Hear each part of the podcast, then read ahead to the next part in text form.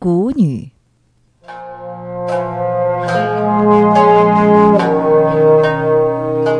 蛊女就是出现在《牡丹灯笼》中的幽灵，即阿禄的幽灵。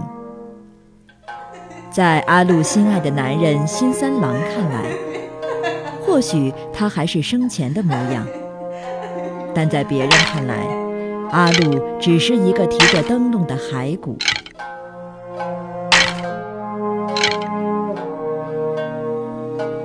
在山田野里夫所著的《东北怪谈之旅》一书中，则记载了关于谷女的另一个版本的传说。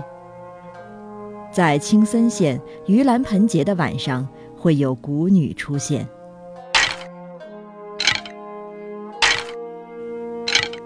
一个全身都是骨头的女人，咔嚓咔嚓地走在路上。关于谷女的身世，还有这样一个故事。从前有个女人相貌极丑，自卑的她最后自杀了。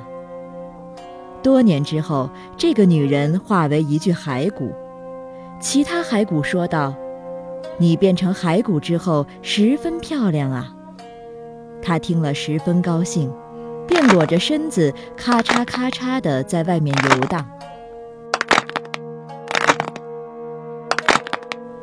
据说蛊女很喜欢舔鱼骨头，遇到高僧时就会散架。